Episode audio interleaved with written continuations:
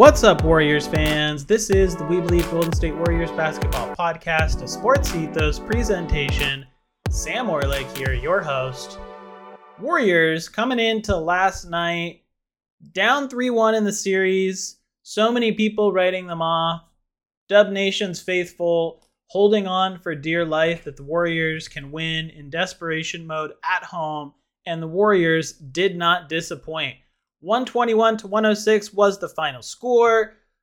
In NBA history, teams with a 3 1 lead typically win 95% of the time, but there are a few exceptions to this. One is the Warriors. Uh, 2016 Western Conference Finals against the Oklahoma City Thunder. Warriors came back from a 3 1 deficit to win that series. Interestingly enough, it would also be the Cleveland Cavaliers in that same season defeating the Warriors down 3 1 um, with the famous Draymond Green suspension uh, for kicking LeBron James in the groin. So it has been done. Um, quite interesting that, you know, it's the Warriors and LeBron who have completed this feat before. So it's not over until it's over. Certainly, last night's game was a step in the right direction. We saw contributions up and down the lineup. We're going to be talking more about some of the takeaways from the game last night. Um, certainly, though, this series is far from over. And interestingly enough, if I had to pick a team that you think, you know, the the more games you play, it favors the Warriors. I think the Lakers are an ideal opponent. Um, comparing them just you know to the Sacramento Kings, who were and are much younger, you know, much younger core, uh, much younger guys. Fatigue, not really as much of an issue. But when you look at LeBron James and Anthony Davis, who are absolutely crucial to everything the Lakers want to do on both ends of the floor, these guys, they don't have as much in the tank as the Warriors, right? LeBron James, 39 years old. Um, Anthony Davis, certainly known for needing a little bit of management as far as playing time and, and just ensuring that he's healthy and, and able to to stay on the floor. I don't think these guys want to go to a game seven. And what we saw in, in this game, in this pivotal game five, is the Warriors got a big enough lead that, you know, the Lakers kind of just phoned it in. That they knew that this was a, a, a free game, more or less. But now, if you're the Warriors, you only got to win two more games, and you feel really good about having that home court advantage. That if you can take care of business on the road, in which the Warriors under Steve Kerr have always won at least one road game in every playoff series that they've played in, um, those numbers certainly make you feel hopeful and optimistic as a Warriors fan. And you got to think that if this goes to a game seven back at Chase Center, it would certainly edge in the Warriors' favor. So, one game at a time, it's not over till it's over. You've got all sorts of narratives and storylines about Jordan Poole and his struggles, Klay Thompson and his shooting woes. Um, you know, Jonathan Kuminga and his lack of playing time, uh, Moses Moody and his ascension into the rotation and his ability to make big shots and big winning plays when called upon, um, Steph Curry and his brilliance, running the offense, finding his open teammates, um, scoring. Andrew Wiggins and his two way play on the floor. Gary Payton continues to start and make big plays. Um, Payton last night was a team high plus 25, right? Which just really speaks volumes. Actually, that entire starting lineup for the Warriors. Um, Steph Curry plus 12, Klay Thompson plus 16, Wiggins plus 16, Draymond plus 13, Payton plus 25. You've got Kevon Looney, who finally is is starting to show some signs of life after um, just that terrible illness that that's just really sucked all the wind out of his lungs and uh, poor guy can barely make it up and down the floor. You can just see how winded he gets. So really only playing limited minutes. Um just so many different moving pieces in this series. The lakers as you know i kind of talked about coming into the series pose an interesting matchup and challenge to the warriors simply because of davis's versatility on the defensive end. Warriors really needing three, four games to kind of game plan and scheme and figure out how to pull out Davis from inside the paint, how to attack. Their outside shot has not been falling um, consistently in this series. That was something that I thought was going to be a point um, of emphasis that was really going to drive forward the success or failure of either team. The Warriors have seemingly been able to get so many good looks um, from outside the paint, from the three point line, but just have not been able to convert consistently. As we mentioned, Jordan Poole in a significant shooting slump, losing a lot of confidence, losing a lot of minutes in the rotation. But DiVincenzo, not that much better. Um, and so when you're looking at guys and, and what they what options Steve Kerr has, it's been very limiting. And so it was really great to see the Warriors bounce back last night. And I think the most impressive thing for me in the victory last night is the Warriors only made two three pointers in the second half. Um, 11 threes in the first half, but only two in the second, with the second three pointer coming from Jonathan Kuminga. Um, basically, it, it, at the point that the game had already been decided with just a few minutes left in the fourth.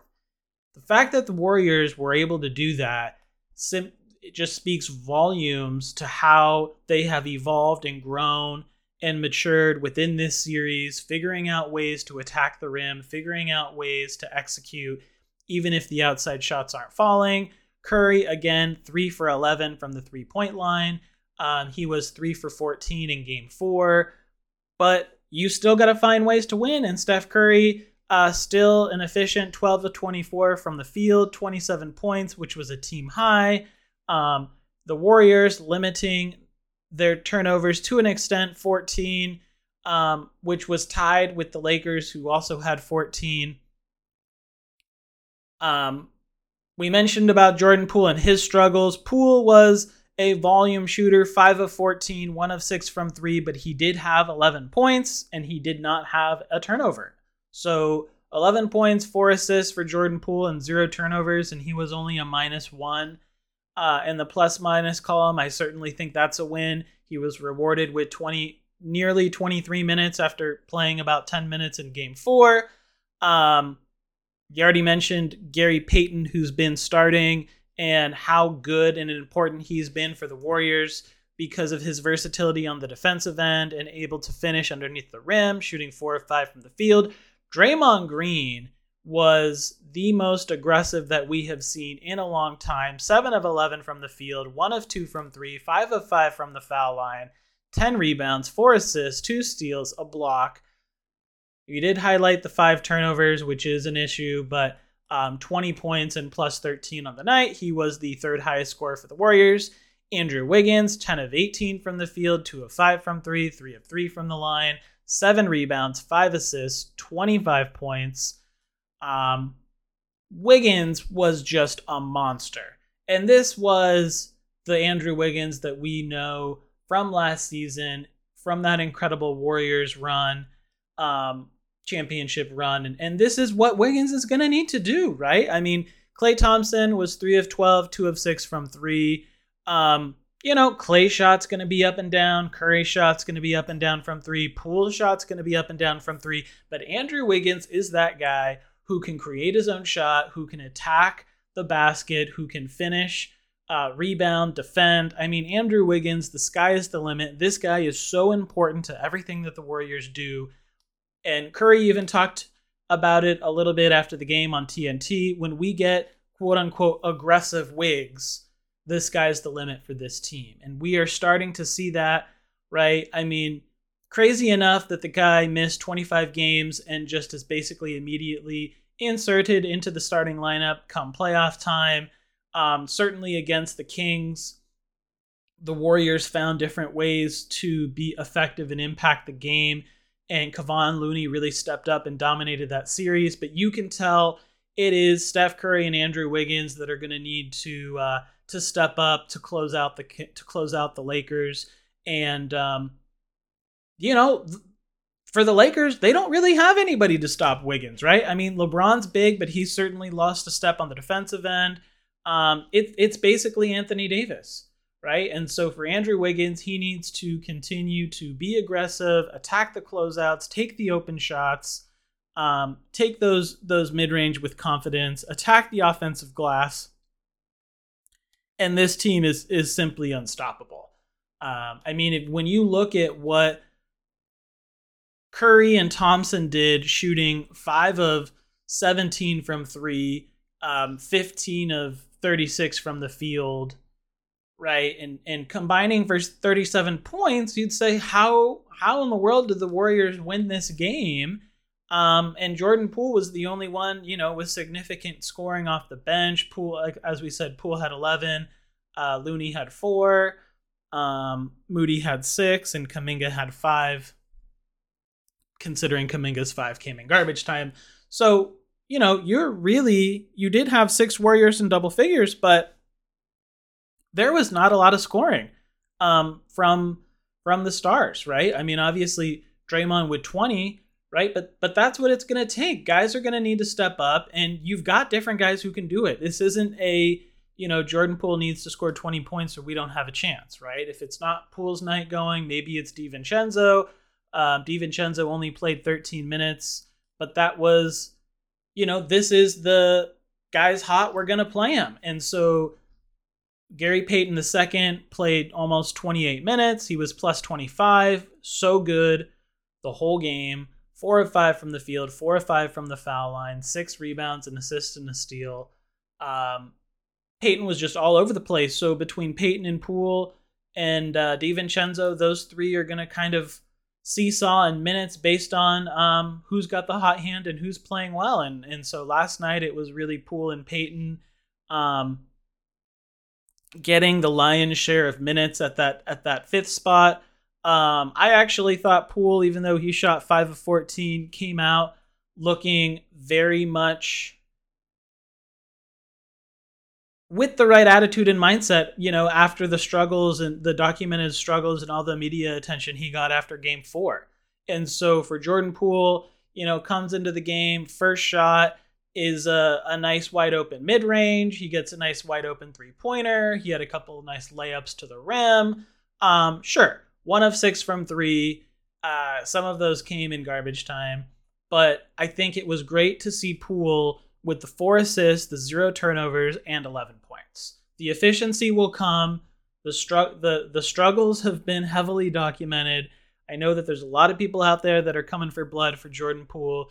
Give this kid a chance. He is still young, still developing, trying to figure it out um, in the brightest stage, and he's having a tough time. And when you're not quite an established two way player and you're struggling on the one end of the floor that you're supposed to be, you know, successful at, it really takes a toll on your confidence. Um, and a lot of these shots that Jordan Poole is missing or has missed throughout the series have been very tough shots. When he settles in and takes the open, the good open looks, though, um, it, it, it's really a completely different game for him. And so, you know, I would just implore Warriors fans to um, exercise a little bit more patience with this guy.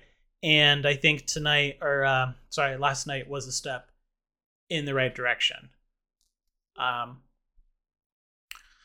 some other storylines to talk about. Anthony Davis went down late in the game uh, in the fourth quarter after taking a shot to the face from Kevon Looney. It was a, you know, there was no malintent from Looney. It was a basketball play. It was Looney going up for a rebound, and Davis's face got in the way. Davis was very shaken up. He seemed a little bit dizzy. Um, he would not return to that game. Um, Lakers, you know, kind of hung around though. You kind of felt like when Davis exited, the Warriors were just going to go on a blowout. And, um, you know, without Davis, the Lakers still scored five or six possessions, but they just simply couldn't get a stop. And so eventually, you know, Warriors continued to score, Lakers continued to score. Eventually, the game became out of reach just simply because they were running out of time. Um, there was a lot of concern, I think, for Lakers fans because he was like wheeled out, um, you know, left the arena on a wheelchair. A lot of people were talking about concussions. Um, everything that I've seen this morning, though, um, has said that you know Davis is expected to play on Friday. Everything is fine. He doesn't have symptoms of a concussion, so we'll wait for the official report. Um, but this is, you know, I'm sure as Laker fans are are aware, Davis is just notoriously known for these questionable tags where every game he's questionable for something, and more often than not, he ends up playing through it. So, um, you know, you don't wish injury upon anyone, so you certainly hope that Davis is healthy and ready to roll for Friday. Um, but I think for you know Warriors faithful, you got to just game plan expecting him to be in there, right? We saw this last series with uh, and Fox playing with the with a fractured finger. Um, Domantas Sabonis the same. So you know these this is high stakes basketball. These are professional athletes, and and they're tough.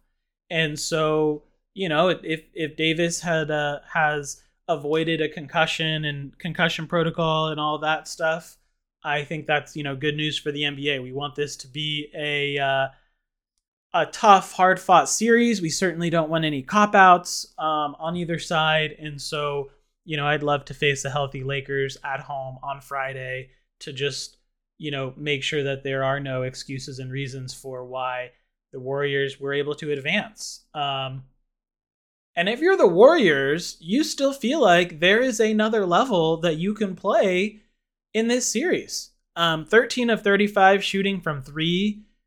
The attempts are were certainly down, right? Warriors were getting up like 40 to 50 three point attempts earlier in the series. So I think that you like to see the adjustment from them not just settling for volume threes. It was really Curry, Thompson, and Poole I guess Wiggins. Wiggins shot two of five, which is pretty good, 40%. Uh, Curry, again, three for 11, 27%. Thompson, two of six, 33%. Poole, one of six, 16%. So everyone else, though, fairly efficient. Draymond Green was one of two. Gary Payton was one of two. Moses Moody was two for two. Kuminga was one for one. So I like the attempts um, and the efficiency more or less. If it's Curry taking a lot of threes, I think you live with that. If it's Jordan Poole taking open threes, I think you live with that until he heats up and proves that he's ready to consistently knock them down. Um, but if Warriors hit, if Warriors have a game where they hit 23s and they limit their turnovers and they limit their fouls against the Lakers and they rebound the ball and they get out in transition and they include Anthony Davis in these pick and rolls this pick and roll action that opens up the the the paint for easy looks. This series is done. I mean, it's there for the taking for the Warriors. This is simply coming down to mindful execution, um, being present in the moment, not thinking ahead to game seven, one game at a time. And I think that game five was probably one of the hardest games to overcome um, that 3 1 deficit, and you certainly saw it at times. The Warriors got out to a lead early in this game. The Lakers tied it up. The Lakers got got out to a little bit of a lead. Warriors had an answer, and that was what was important. Every time the Lakers seemed to have an answer for the Warriors, the Warriors had an answer back. And it was typically Andrew Wiggins who was coming up with a big three or a big and one. Um, and that that's what it's going to take. Other guys need to answer the call, they need to step up. If it's not through outside shooting, then it's through attacking the basket. Um, it's on the defensive end. Uh, be smart with the ball, limit the turnovers, and I think, you know, Warriors fans are going to find themselves in great position to set up another game seven um, for the Warriors on their road to the championships this season.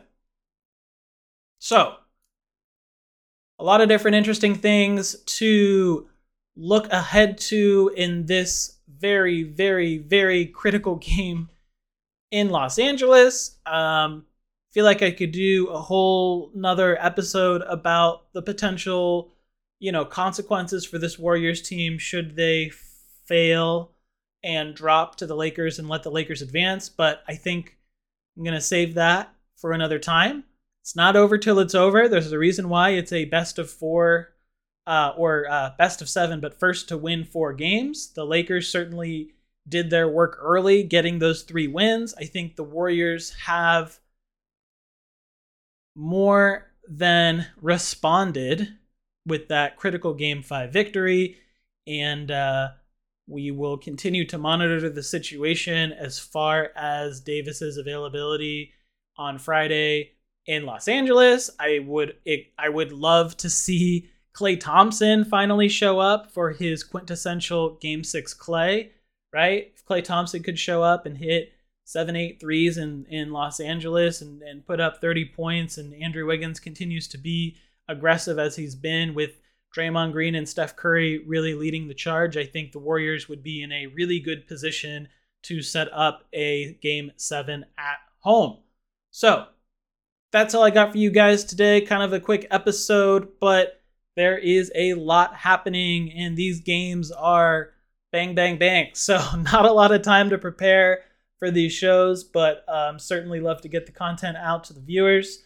So, once again, this has been a We Believe Golden State Warriors basketball podcast. Please give me a follow over at Twitter if you haven't already. That's at SD Orlik. Subscribe, rate, and review the show. Let's go, Dub Nation, and we'll catch you on the next one.